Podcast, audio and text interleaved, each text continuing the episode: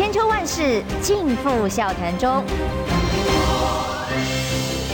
气质王小姐浅秋，跟你一起轻松聊新闻。现在来到八点零六分，欢迎收听中广新闻网千秋万世，我是浅秋。今天邀请的是呃立委候选人，哎参现在叫参选人，对对对，牛雪婷小牛。浅秋姐早安，听众朋友、观众朋友，大家早安。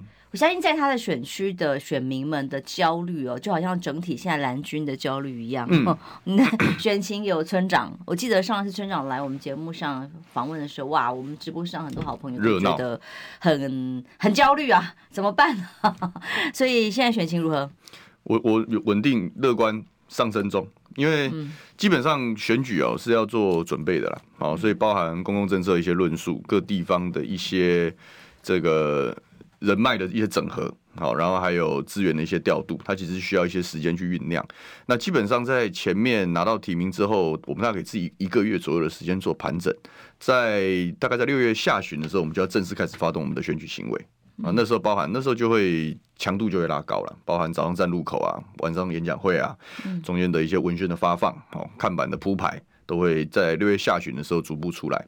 我知道很多乡亲或者是选民都会担心啦，哦，但是其实因为选举是一件复杂的事，好，特别是现在选的是单一席次啊，立法委员，呃，区域也大，好，然后这个需要调度的资源也多，所以其实是需要一些时间来做盘整。好所以我觉得这件事同样很重要啊。那作为参选人，我蛮乐意跟大家分享，哎，就是说一场选举到底是一件什么样的一些面向。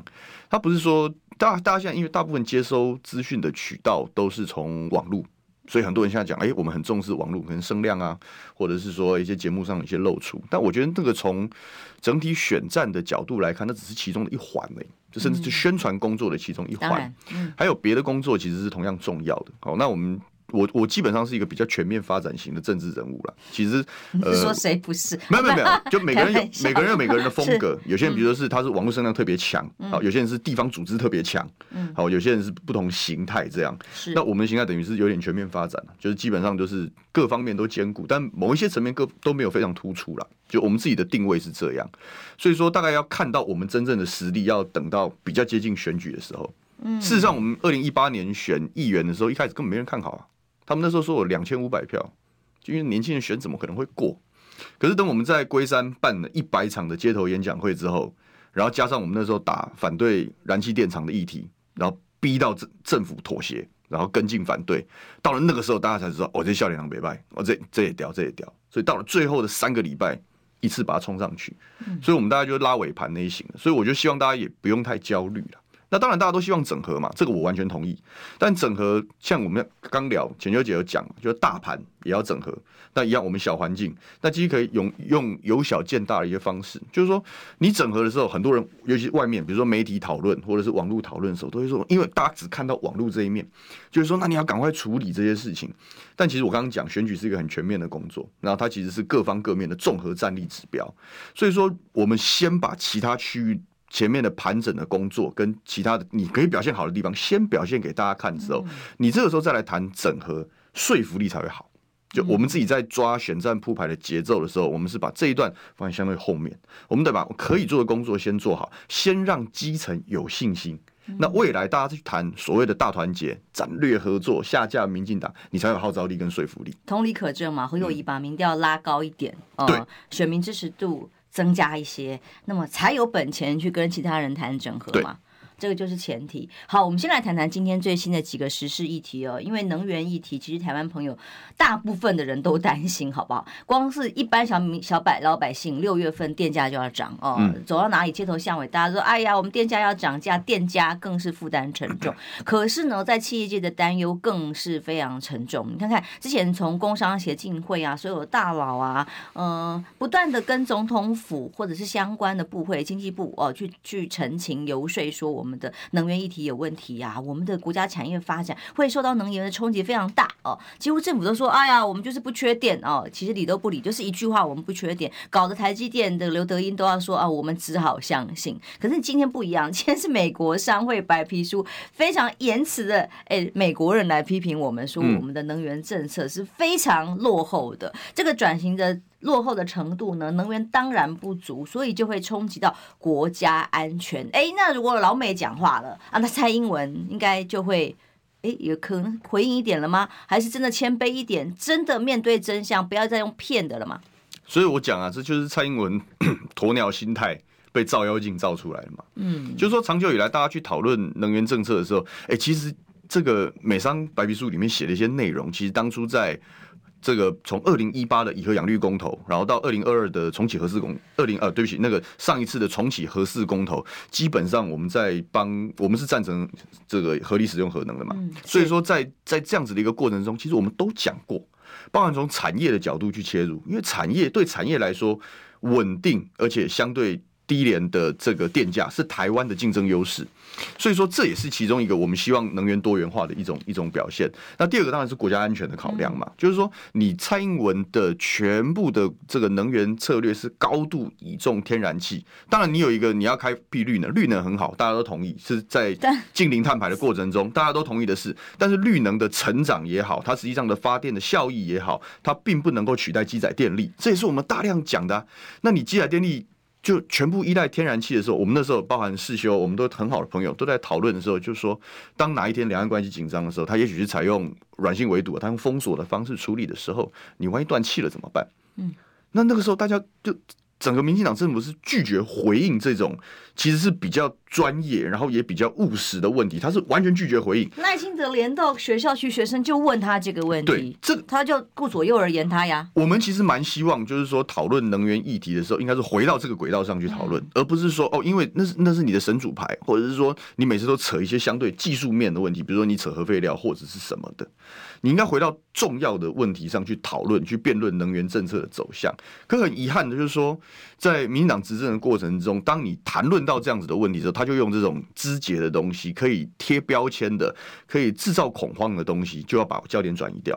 可是其实认真，因为每一年的美商白皮书，大家我们都会看一下，它其实就是一个，你可以把它当成一个。嗯，全世界或者是海外对台湾投资的一个外资，一个非常重要的参考资料，也就是说，它代表着产业界要不要投资台湾的重要指标。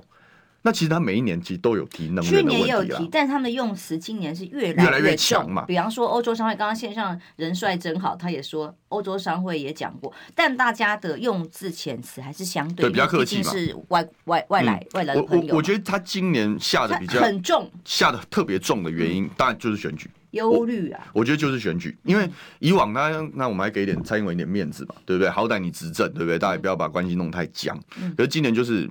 第一个有可能会政党轮替，那第二个就是哪怕是民进党继续执政，那也不会是你蔡英文了。那某一些层面来说，赖清德试出了一些可能要转弯，当然被大家打脸，欸、但是那个都代表缩回去了嘛？对，缩回去了嘛。好，但是这就代表是，哎、欸，这个下一个政权对能源会有新的思考，所以说他当然趁这个时候要加码。但你要回过头来去去想说，他为什么要这样写？那还是代表着产业界对于台湾投资台湾的一种期待啦。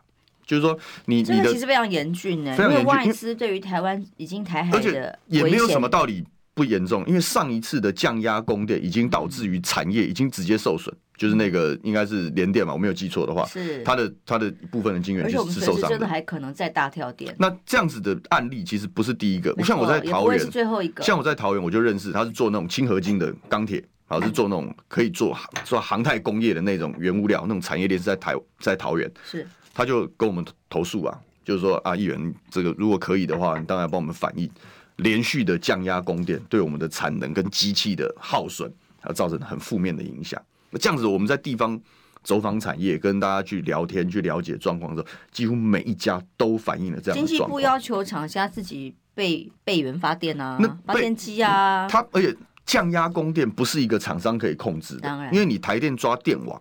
就是说，他要去云，因为每每天看大家算那个备用容量率五趴十趴，对不对？他为了让数字好看，他就降压，然后让就挤出那个一趴两趴的量。可是你那个降压是对于全部的产业的产线的生产工具的直接冲击啊！嗯，那你那个不就是把这些你错误的能源政策的代价全部转嫁给产业？那你觉得对于这些投资者或我考虑来台湾设厂可以创造就业机会的这些商家来讲，那不就是一个？那不就是一个你来这边，你就是会遇到这种奇怪的待遇啊。然后你你来的投资环境是很险恶的，那你说他们能不下重话吗？当然该写的要写嘛。那像我们的台积电好了，它是我们的护国神山，可是它其实也是算，呃，我们负面点形容叫做吃电怪兽了。那一定的啊。对啊，因为它需要大量的耗耗能耗电嘛，那这个就需要很大的这个能源的供给量，稳定的电力是非常非常重要的。但是台湾呢，没有办法有足够的稳定的电力可以提供给他呀，啊，他只能相信，听起来非常悲伤，非常的不稳定了哈。现在现在的供电状况，除了用降压的方式去把空间挤出来，那有他们上次那个调度嘛，也就是说，你就产线就别开这么多了，那你空出来的用电。你就卖给台电吧，调给别人。这个就是现在台湾可能每一天，因为现在开始进入夏季嘛，啊，然后特别是我们现在能源结构是会有一个叫压制曲线的问题，也就是说天气很好的时候，对它太阳能板有一定的功能，但是当太阳下山的时候，它会它会突然之间有一个有一个大的落差，那它要去补那个落差，所以用尽一切手段。现在我必须平心而论，现在台电在做电力调度，那是大师级的人物，因为因为基本上台湾现在整体的。供电总量就是在走钢索，嗯它每一天的精确调度才会避免大停点，但是那个是没有任何容错的。你看，像上一次最早那些在八一七大停点，就是就是有一个状况一跳机，然后它就是全面的连锁反应。这个就是台湾现在每天在遇遇碰到的一个状况。那解决的方法是什么？当然是更加务实而且多元的。能源政策嘛，这就是每张白皮书不是只是骂人而已嘛。他还讲说，我们建议台湾未来如果要变成一个更适合投资的环境，可能在能源政策方面，它要有多元而且稳定。就差没讲核能了。它其实就是核能嘛，因为全世界现在都对于对于核能有新的认知。对，过去大家对于核能是恐惧的，对于核能是有有压力的。可是，在全世界这个。一路以来发展，然后包含现在大家在谈环环境保育的显学，叫做近零碳排嘛，就是说全世界的共同而且是首要的目标叫减碳嘛。嗯，那你减碳的时候，你会发现，大家我们还在努力烧煤啊。对，你你你不管用发电，不管是煤炭或者是天然气，它其实都是所谓的 fossil fuel 嘛，就是所谓的化石燃料。好，那这些对于碳排是帮减碳的帮助，其实是非常有限的。那大家过去曾经期待绿能，可是绿能实物上的。的的的建制，不管是成本也好，或者是它实际上的发电的状况也好，显然没有办法替代这样子的东西。那唯一可以思考，我可以快速的降低，然后汰换火力，但是又可以维持相对低廉的成本跟稳定性，就是核能嘛。所以很多的欧陆国家，包括芬兰、法国，包括美国自己，很多日本都在核能重新转向。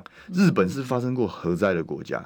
啊，它都还是要转向，那就表示一定有国际上的需求、产业上的需求跟民民民家民间电民生电价的这样的一个需求。是，所以我觉得台湾的的核能值得公平的对待。我们先不要讲说马上就要讲，但你至少值得公平的对待嘛。我们至少先从去污名化开始嘛。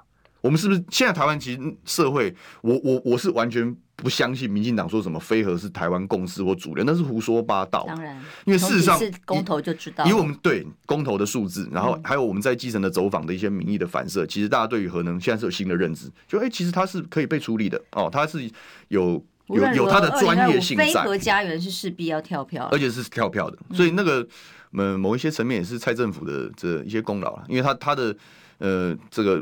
独断独行，证明了这一条路线是不可信，是诈骗的，是骗票的工具。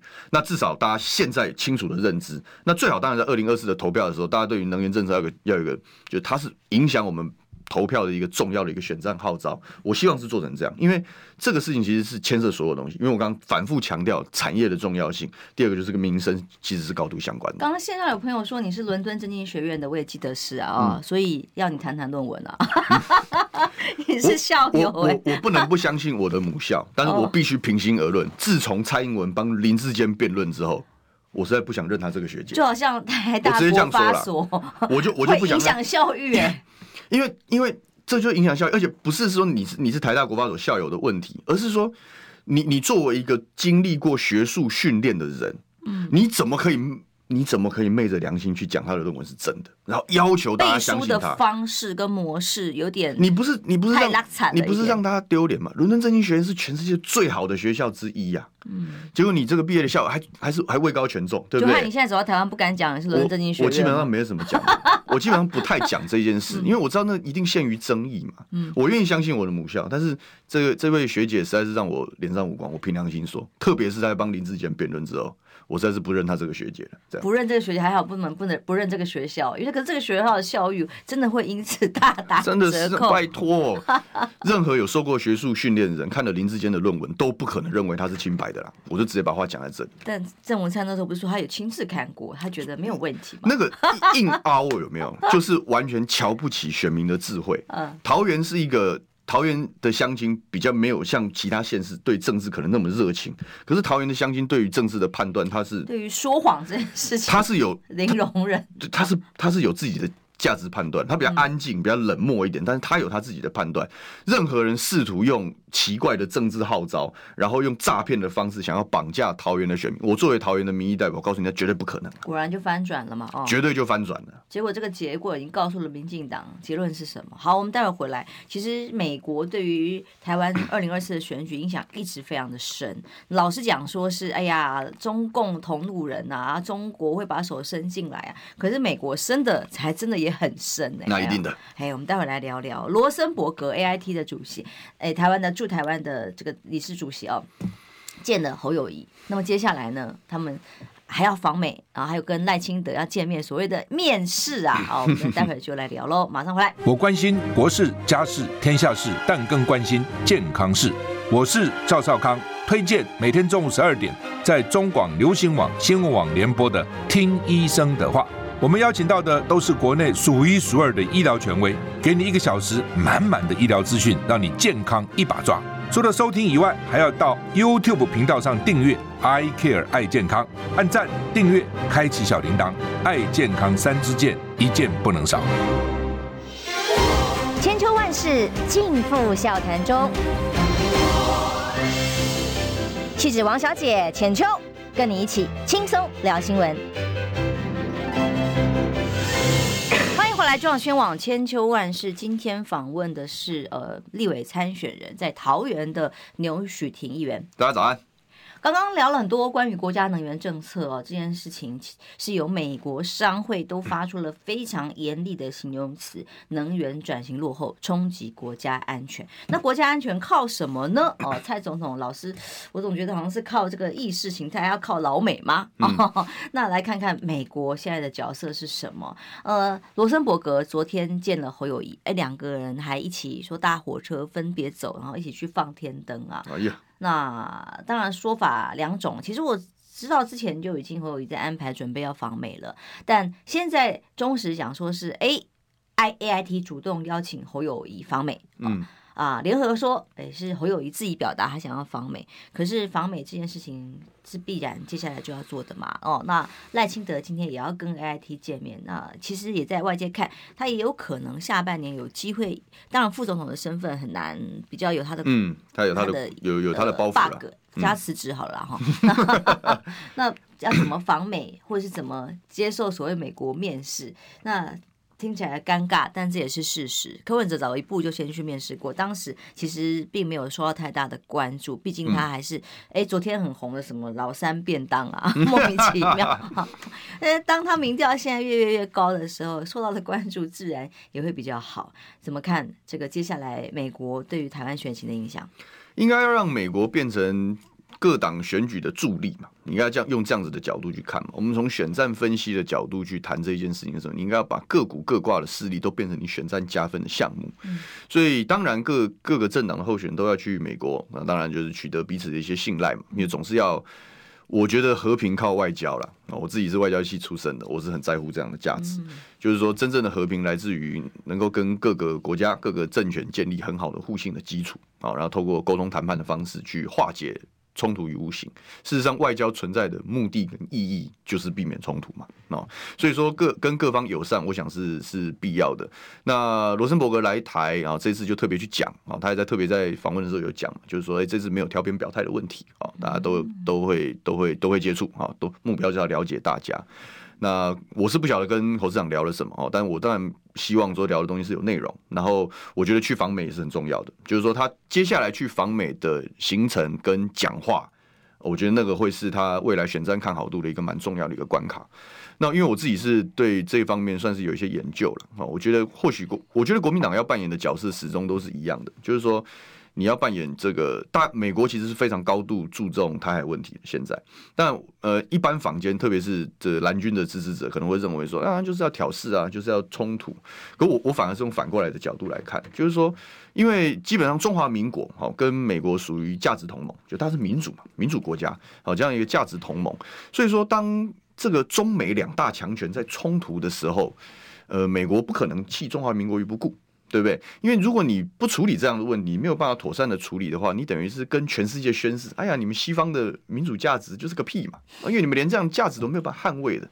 所以说，当两大来冲突的时候，美国会当然会相对靠我们这边。那某一些层面是蔡英文利用了这样子的机会，去塑造自己好像很厉害这样。但他某一些什么只是利用国际局势而已。可是你真的从大的格局跟长线的发展来看，中国跟美国之间的关系的话，你觉得他们两方？经得起冲突吗？我个人是高度怀疑的，因为怎怎么样，大家大部分人还是要讨生活，要做生意，彼此之间要投资，要有一些贸易上的互动。中国作为全世界最大的市场，当然我们就不先不谈供应链的角色，就以前大家会用工厂的角度看待中国，但我觉得你你你翻过来看，中国大陆现在是全世界最大的市场，这件事情一时半刻是不会改变的。那你任何的贸易，不管是 Apple、Google，对不对？台积电等等，大家都不会绕过这样的一个市场。所以我觉得政府想断供应链，企业家可不想。对，你看看中国大陆最近在做的，哎，我邀请你企业家来，嗯，来来美国来演讲或怎么样，强表达的意思是什么？我是你最大的市场。嗯，所以说中美之间，他真的会想要认真的冲突嘛？或者很多人讲到霸权要交替了或怎么样？我觉得一时半刻可能不会的，因为大家都经不起。因为全球化之前，因为脱欧、川普呢倒退的时候，其实他经济上就苦不堪言，然后大家对经济的前景就是就是悲观的。那你现在还要进一步加剧冲突吗？我觉得不会。所以大两岸之间，其实美国跟中国的我们叫大两太平洋两岸之间的，其实是想要缓和的。可是缓和的时候有一个大的障碍，就小两岸的冲突、台海之间的冲突，好像好像始终没有办法降低下来。你没有办法降低下来的时候，那美国基于价值同盟，他就没。一时半刻他也放不掉，他放不掉的时候，两岸大两岸的冲突就没有办法降温。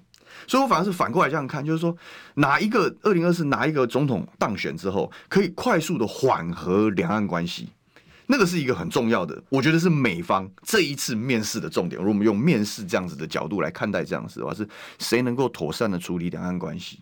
因为两岸关系降温之后，太平洋两岸可以顺势降温。顺势降温之后，可以回到大家彼此互惠贸易那个好的一个管道，也可以真正确保美国每次都在讲的区域的和平稳定、和平稳定、和平稳定。你小两岸之间要能和平稳定啊，大两岸全世界才会和平稳定。所以我觉得这个这个会是美方这一次的一个讨论的重点。那我觉得是，我觉得是侯市长得分的好机会。我有点比较没那么乐观了，因为美方呢就看自己国内的选情局势。如果美国的选情局局势哎对执政党相对不利的时候，相对不想要台海太稳定啊，区域的不稳定可以创造美国大国更大的利益啊。那这个时候哎嗯台海越冲突哎他们有更多仇外排外，就称之仇中的筹码可以运用。所以我们的很多的命运是影响。被掌握在美国的选情手上啊！美国之所以会有会有这样子的状况来讲，当然就是因为因为现在大家的主流民意跟氛围都是中国挑战美国霸权。对啊，所以他不见得要台海稳定啊，绝对的反正。但是我看只是要一个听话，你要稳定就稳定，要你乱你就乱。要反过来讲，中国大陆其实某一些层面，他真的做好了挑战美国的准备吗？我觉得第一个是实物上可能。不不一定准备好。第二个是理论上来讲，这对中国大陆的国家利益也不是最好的啊。事实上，你可以在习近平主席的某些讲话里面，他会讲，我们我们没有要争霸，他他屡屡次都有去提这样子的事情。他要区域的稳定和平，大家共好。哎，他也有这样子的一些目的。那要目的原因是什么？我我始终认为，中国大陆的各个领导人的共同的首要目标是国内的维稳嘛。嗯，他必须把他国内的经济搞好嘛。他一个十几亿人口的一个巨大的。巨大的国家，巨大的政体，如果经济上有大的冲击，然后贸易上本来建立的秩序被冲击的时候，就算他在军事上或者什么，他可以成为霸权，他不见得能够让全世界有一个和平的状态，甚至会危及他政权的稳定性。所以我不见得认为他想要称霸，但是两边现在遇到一个冲突，大家都下不了台。那我觉得，如果台湾在这时候两岸关系可以稳定，变成一个契机的话，我觉得那是一个很重要的工作，这是二零二四的总统候选人都应该要思考的重大的题目。那也是我觉得侯市长在，因为国民党相对来讲被认知成为在两岸关系处理可以比较好建立起互信关系，可以比较好降低冲突的。那老美老师形容台湾的这个国民党就是 pro China，然后对于国民党跟中国的关系一直充满了疑虑，所以侯友宜非常清楚从一开始定调跟路线，之所以不谈九二共识，就是想要走中间，就。想要让让老美说，哎呀，我跟过去的国民党不一样，有一点在切割的味道，他要走的是另外一条路线，让让老美对他多一点点信任。那么现在这个初步跟罗森伯格的会面，看起来好像这个味道正在也在如他所预期的在发展当中。我反而会认为，美国这一次可能会重新思考九二共识的战略价值。哎。我个人的想法是这样，因为我讲嘛，就是他他不希望冲突加剧啊，冲突加剧，你要想美国作为现在全世界，我们姑且讲他是他是现在的霸权、现在的秩序的领导者，他除了要处理跟中国的关系之外，全全世界中东的问题、乌俄战争的问题，其实是很累的。所以说他他怎么会希望再出现韩国对不对？南海他怎么会希望再出现冲突呢？他反而会不希望出现冲突，然后他会想哪一个候选人可以跟中国大陆维持一个相对友善，然后不要让不要再出麻烦啦，不要再制造压力啦。我觉得他搞不好是这种这种这种这这样子的一个切角，这是有可能的。那侯友谊现在定的路线就算对了美国胃口啊？如果是这个，我反而觉得需要，因为现在大家在讨论，就是说，哎，他在对于九二共识，对于对于跟中国大陆的路线还不是那么清楚。我觉得这个是侯团队要好好思考的问题。嗯，就是说，呃，跟跟跟，如果跟两岸可以维持一个稳定而且可以互信的局面，不见得对于不见得对于其他人来讲是失分哦，搞不好这是全世界的共同期望也说不定。对啊，因为胡友宜当时是跟这个。普瑞哲见面提出来的四 D 嘛，这个四 D 里面就包括了、嗯、呃新增加两个，应该叫做一个 defense 之外，当然也要防卫，然后再来就是沟通。嗯、但它不是它、嗯、不是用协商哦，它是用比较是沟通的模式，嗯、是比较符合老美的胃口。老美好像很怕你们这样坐下来协商，把我边缘化。那你们要怎么协商？我不知道。哎，你们如果只是只是沟通，哎，不要乱。不要冲突，对他来讲可能符合他想要。我我我认为，就是广义的维持现状，还是对大家都最有利的。嗯、你看，我们最近像蔡政府在开始大肆宣扬说，哎，我们跟美国可能会签 FTA，对不对？然后有初步贸易便捷化谈了。我必须要跟大家讲，从从从，因为我自己是专念这个国际政治经济学出来的。如果台美的 FTA 要发挥最大的效果，一定是 ECFA。也要存在的前提下，而且是真正有到可以降低关税的功能。三方共效。中中美之间彼此有贸易壁垒，可是比两边跟台湾都没有贸易壁垒的时候，我们的优势是什么？转口。你那个时候在作作为关键桥梁的角色，那个战略价值才会最大化，而且这个战略价值很有可能是不可替代的。当这样子的模式建立起来的时候，才会有真正的和平跟安全，因为你的不可替代性很强。中美之间要能顺利的贸易，必须经过台湾。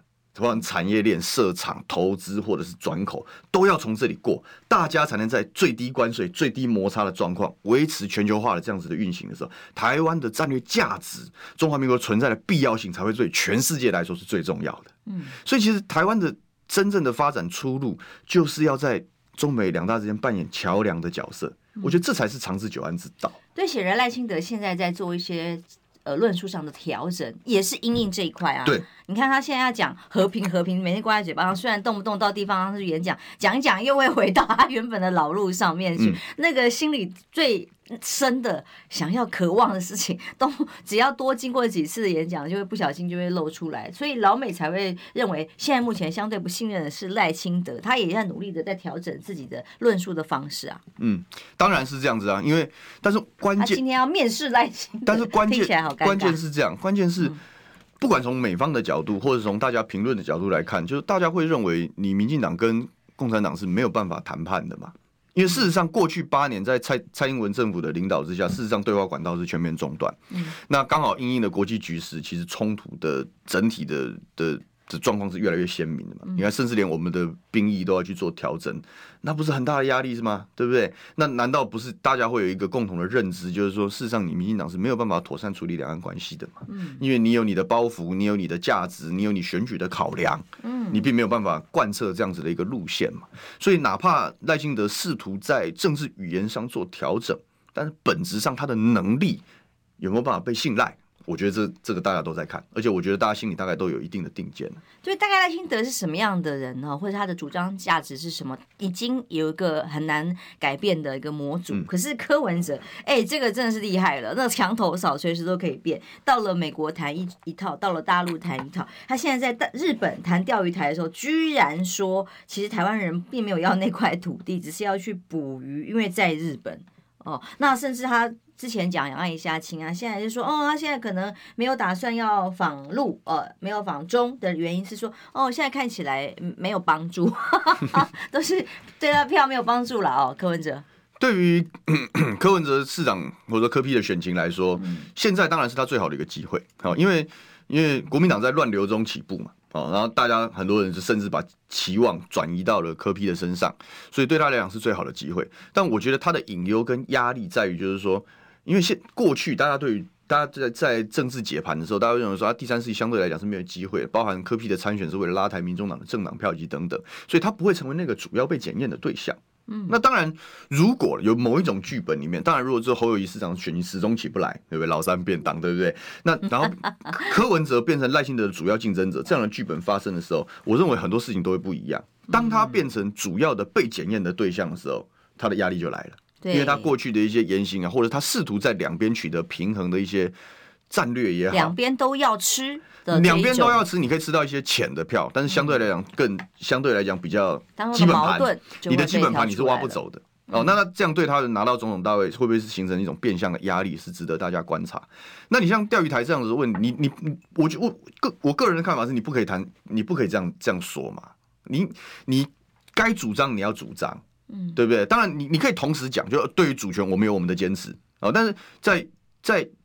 谈判的前提之下，能不能在比如说捕鱼方面取得合作，这样可能是一个更加四平八稳的说法。到了日本就可以说我们没有台湾人没有那块土地，你讲说没有那块土地，或者是说你讲说这核废水没有关系，这个我觉得是伤害大家的情感。因为某一些层面来说，外交上的一些是非归是非，可是外交从来就是两层，我们讲到双层谈判，就是说你对外跟其他的国家谈判，但是对内你要跟你的选民交代的。对，到日本人好吧，争取了你的人家当地的支持。那特别是现在现在的，你看以前他在在网络媒体没有那么发达的时代，你在外面讲什么，可能就只有极少数关心国际关系的人会看的。但现在几乎你在外面讲什么话，都你你都要去想说，国内的选民的观感是什么，国内选民的期待是什么？那日本做关系，哎，可是这个做关系回国来，你怎么跟台湾人交代？没错嘛，主权是主权是寸土不让的嘛。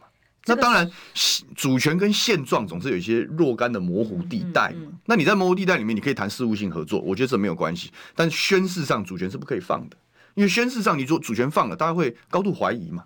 啊，你在钓鱼台可以放，那其他你的那个其他地方你能不能放呢？你会不会未来也许你要跟共产党沟通的时候，你是不是也放了呢？但他的疑虑就会跑出来。所以这样子，这样子的讲话是不是？我觉得不是，是不够稳定的，是不够厚重的。因为这更证明了他的价值主张随时是可以变的哦。哪一篇哪一边有票，嗯、哪一边对他有利，嗯、他就可以改变他自己的。不过柯市长厉害的地方是他修正的速度够快，超快。那 这个是他厉害的地方，我们凭良心这样说。难怪是变色龙，不好意思，我先念个抖内哦。当然线上有些朋友是支持小牛的，但 John Yu 刚刚特别超级留言进来就说，他说不欣赏，不好意思，没关系。他说二零二零也没有支持韩国瑜，去年选举也没有尽力支持张善政，然后还想要得罪。呃，不想得罪胖周瑜啊，就不当选啊。结果如果有心，去年就该回来了。那看着现在国民党好像好了，就要空降回来，那对村长情何以堪呐、啊、之类的。而且说，哎呀，侯友宜一个就够了，想不到国民党，哎，不用再一直这种，他他就对于对于你的来来去去，我我觉得我我觉得我觉得大家要支持谁没有关系哈，但是如果是不实的指控，我们必须要做澄清。第一个，我不是空降的。我是龟山出生，大块溪长大，嗯、就是第一选区的三个板块：龟山、芦竹、大块溪三个板块，两个是我成长的地方。嗯、我服务的地方一直都是这个区域啊。嗯、我没有空降的问题啊。嗯、我没有空降的问题，这是第一个。那第二个是政党的部分哦。二零二二的选举，很多人那那时候其实就讲了，就讲、啊、你赶快回来，你会选立委比较方便。但我没有这么做的原因，我跟大家讲一个比较战略的东西，这一般人听不太懂，我也很少去讲这个事。二零一八年的选举的时候，国民党当初是要希望在龟山是要提现任加一，是要提三席的。嗯，为什么在龟山可以提三席？因为从过去的政党板块跟过去的选情来说，国民党在龟山其实是有三席的空间的。就我们在蓝军的得票叫两席半。嗯，就你在你你你如果再拼一点，哎，拼一点，搞不好是可以可以三一开的。搞不好是给三一开的。那后来呢没有嘛？后来我是无党籍参选嘛，因为后来就大地方大佬把我给做掉了。反正有一段故事，但我们说了就没边了。对，我们是暂暂且按下不表。所以我是用独立参选的方式。我独立参选方，我在没有碰任何国民党基本盘的情况之下，纯拿空气票跟年轻票我就当选了。那时候是我的我的战略，那当然国民党就挤掉了，还是国民党没办法，但差一点点而已。其实我们可以有机会到蓝军三席的状况，因为国民那个国民党的落选落选的那个候选人，其实跟当选门槛差不到一千票，所以换言之，你其实，在操作得宜的情况下是有机会三席的。那到了没有自信，那到了二零二二的时候，二零二二的时候，我在地方基本上口碑不错。然后，然后在蓝军，蓝军本来就期待年轻人嘛。虽然我是无党籍的身份，但我跟国民党在议会从来都是在野大联盟啊。在议会从来之后，我打的比国民党凶啊，没有没有说我在国民党躲在国民党后面，没有这回事的。所以到二零二二年的时候，可以预期的时候，如果国民党在龟山提名牛煦庭，我一定是最高票。我直接这样说，因为又有知名度，又有政党基本盘。我在一八年选举，我是没有碰任何组织装甲的。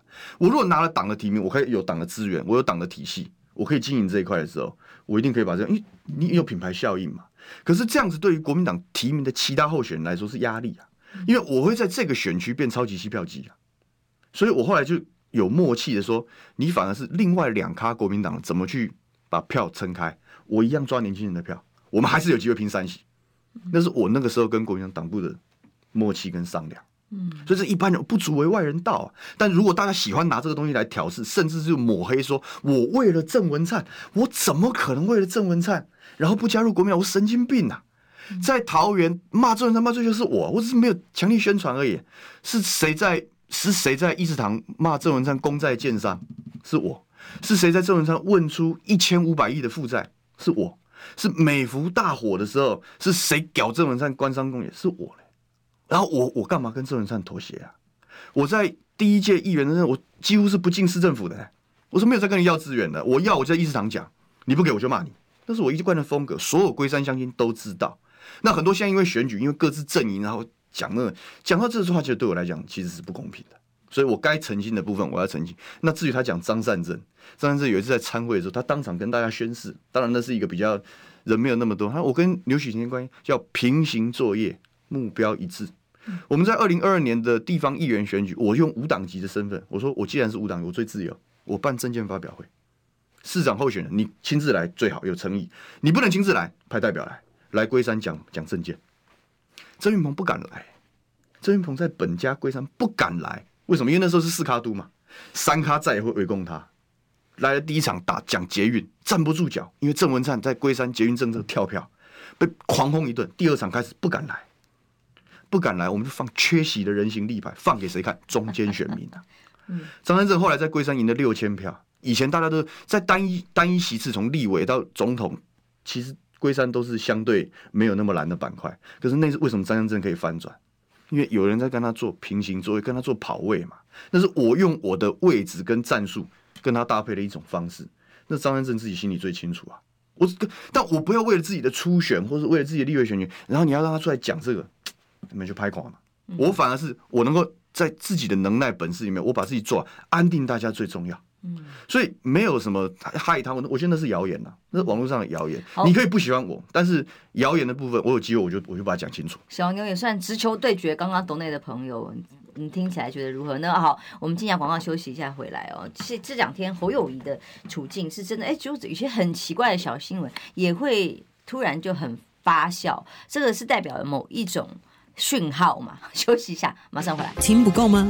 快上各大 Podcast 平台搜寻中广新闻网，新闻还有精彩节目都准时推送给您，带您听不一样的新闻。中广新闻，千秋万世尽付笑谈中。气质王小姐浅秋，跟你一起轻松聊新闻。现在八点四十六分，欢迎回来，千秋万世哦。小牛刚刚聊了很多，包括我们能源政策啊，或者是美国、中美台三方的关系，几位候选人的角色。呃，不过身为国民党员，那么现在侯友谊的一些状况哦，会不会也有点担心？昨天我觉得莫名其妙，怎么会突然在好几个群组讨论得好热烈，甚至有些新闻啊，这么小的新闻，就是说他在中常会上，因为叫不出。中常委的名字很尴尬啊，尬聊了一下，然后尤其是他的刚刚去高雄，他本来是本意想谢谢当时帮忙的中常委的，就他突然叫不出来名字，然后接下来就突然什么小老三便当啊，然后就变成大家取笑的那个说便当叫做老三便当，然后又名调现在第三，然后甚至还有我想说那个是对嘴还是怎么样啊，就硬把他的这个以前的画面拿来，然后就变成一个一个呃 video，然后就。我其实没有搞懂那个到底是被假造的，还是是他本人讲的话讲便当如何如何，就是民调第三，现 在要吃到三遍，这一定是假的吧？的我就觉得天哪，现在是怎么回事？其实侯友谊要打他，说实话也不容易，呃，因为你要嘛声量很高，打什么他都有很高的流量的时候，其实很好打。那其实他之所以有时候打不起来，就是因为反正大家 没有很关心，反而不好打。哎，可是这个话题在中常会上。呃，是也代表着他现在在各种层面的一种危机啦，就乱流中起步嘛。哦，简单来讲就是这样。所以说，嗯，我凭良心说，客观来说，他跟党的连结性跟过去的一些经营，确实是比较没有那么强烈了。嗯，但嗯，这个不是不能修补哦，我认为是不是不能修补，而是我们现在在观察，应该是说他怎么样在比较短的时间内把决策权放大，因为以前他处理新北市相对单纯。而且这个模式运作得很顺利，对，杨洋他选的不错嘛，对不对？我们还是还是拉过来，因为他选的很好，所以反而很多蓝军的基层传统的支持者会说，哎，因为他是可以赢的对象，所以大家对对他抱以厚望。哦，但是过去来讲，他的不足嘛，就每一个候选人都有长处短处嘛。啊，不足跟跟党的体系其实显然是有比较陌生的。那比较陌生的时候，没关系，考验你嘛。就像我刚刚讲，我们刚刚在讨论柯文哲，就说，哎，他这样讲话可能不是很妥当，可是他如果可以修正，年轻人为什么年轻人会一直跟着他？某一些层面就是。他他也不演呐，就是说，我就讲说啊，讲说就改嘛，哎，对，这是这是一种风格，那一样嘛。我觉得，就看到好的那一面的时候，是每个政治人物有他的缺点，有他不够的地方，但他如果能够很有诚意的去补，然后让大家看到他的努力，也不见得是件坏事。哦，但关键是你要有有这样子的认知，跟这样子的决定，跟这样的行动。所以说，对党的体系不熟，决策圈太小，哦，甚至说，哎，过去的一些言行举止，让很多蓝军的支持者是。不够放心的，或者是说觉得啊，你当初都没有没有帮忙或怎么样，那你最短的时间内你要做一些事情，让大家说啊，我现在在这个轨道上，我觉得这是他可以做的事情，而且是难度没有很高。你看你你你像很多人像希望啊，你赶快去找郭台铭啊或怎么样，我觉得是客观上有难度，因为你必须要同理然后初选。不是他这个，对方你要同理他的情绪，所以你眼下能做的是绝对不能口出恶言，我觉得这是这是基本。然后慢慢等到好的时机，第二个是等你该准备好准备好的时候，你该去拜访情谊，你就要去拜访情谊。那个事情我我还是乐观的，我认为会来。但是眼下要做的事情是基本的东西，基本功的东西要先做好。那像像赶快熟悉党务系统，我觉得很重要。好，虽然大家不喜欢朱立伦主席，这我知道，政治上他不配祝福，对不对？可是。党的 党的体系有有论述的工程，有基本的人才哦，那有有有他们的一定的脉络跟他的组织体系这一块，你还是要第一时间你要先先跟他磨合完毕，啊，至少要一条心好，然后在基本组织盘的部分要先要先踩稳来。那我觉得他现在做了一个比较正面，而且比较好的是，他在在地方的诸侯去走动。包含他去找台中的这个卢秀燕市长，前几天是在新竹跟姚文科县长跟高安市长都碰了面，这是好事，因为这是侯友谊的优势嘛。我是地方首长，我们很有话聊，怎么样治理让生活品质变好？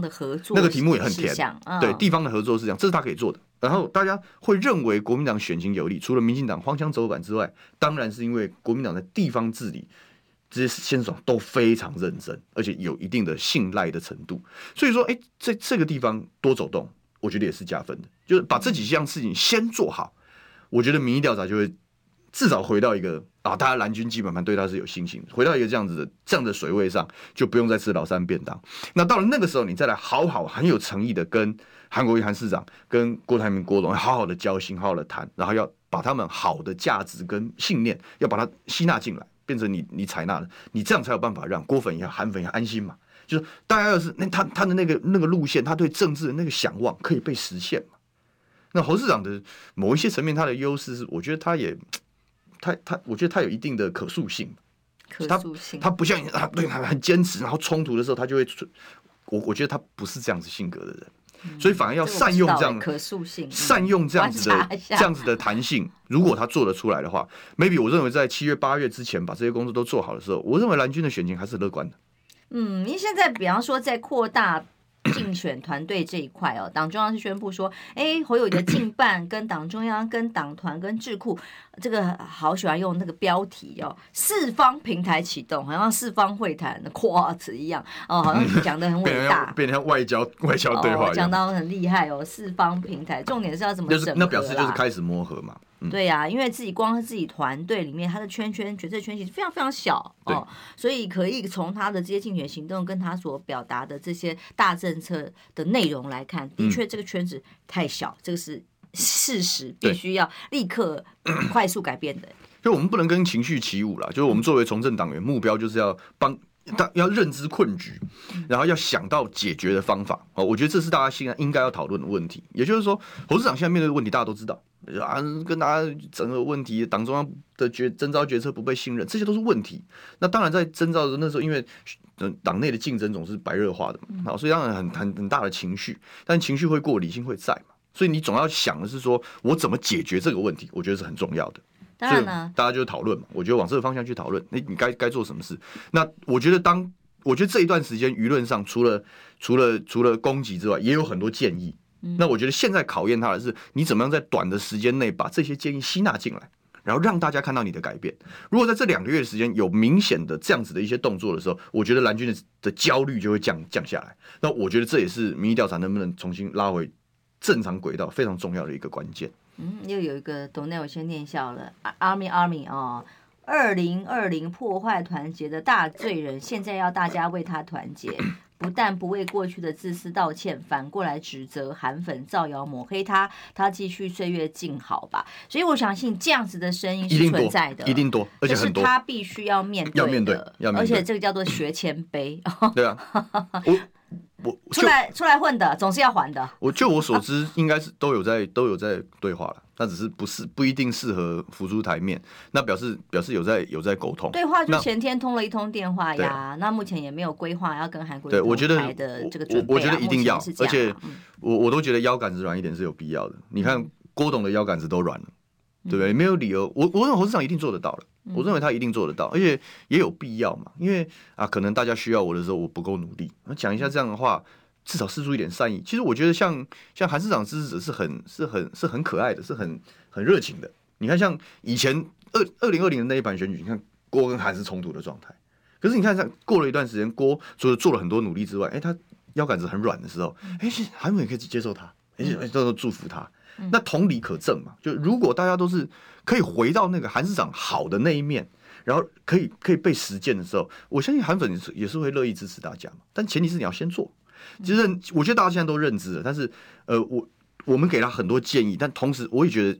跟跟如果跟一般的我们选民好朋友对话的时候，有的时候要给政治人物一点时间跟空间，我觉得那也是有必要的。有的时候急事缓办会比较智慧一些。观察母鸡的这个魅力跟影响力的时候，有时候大家在说一指标，就是看看小鸡们要不要挂跟他一起的看板呐、啊，什么什么。但哎，这个母鸡对于小鸡有没有拉抬声势的效果，这也是一个指标。那你自己觉得呢？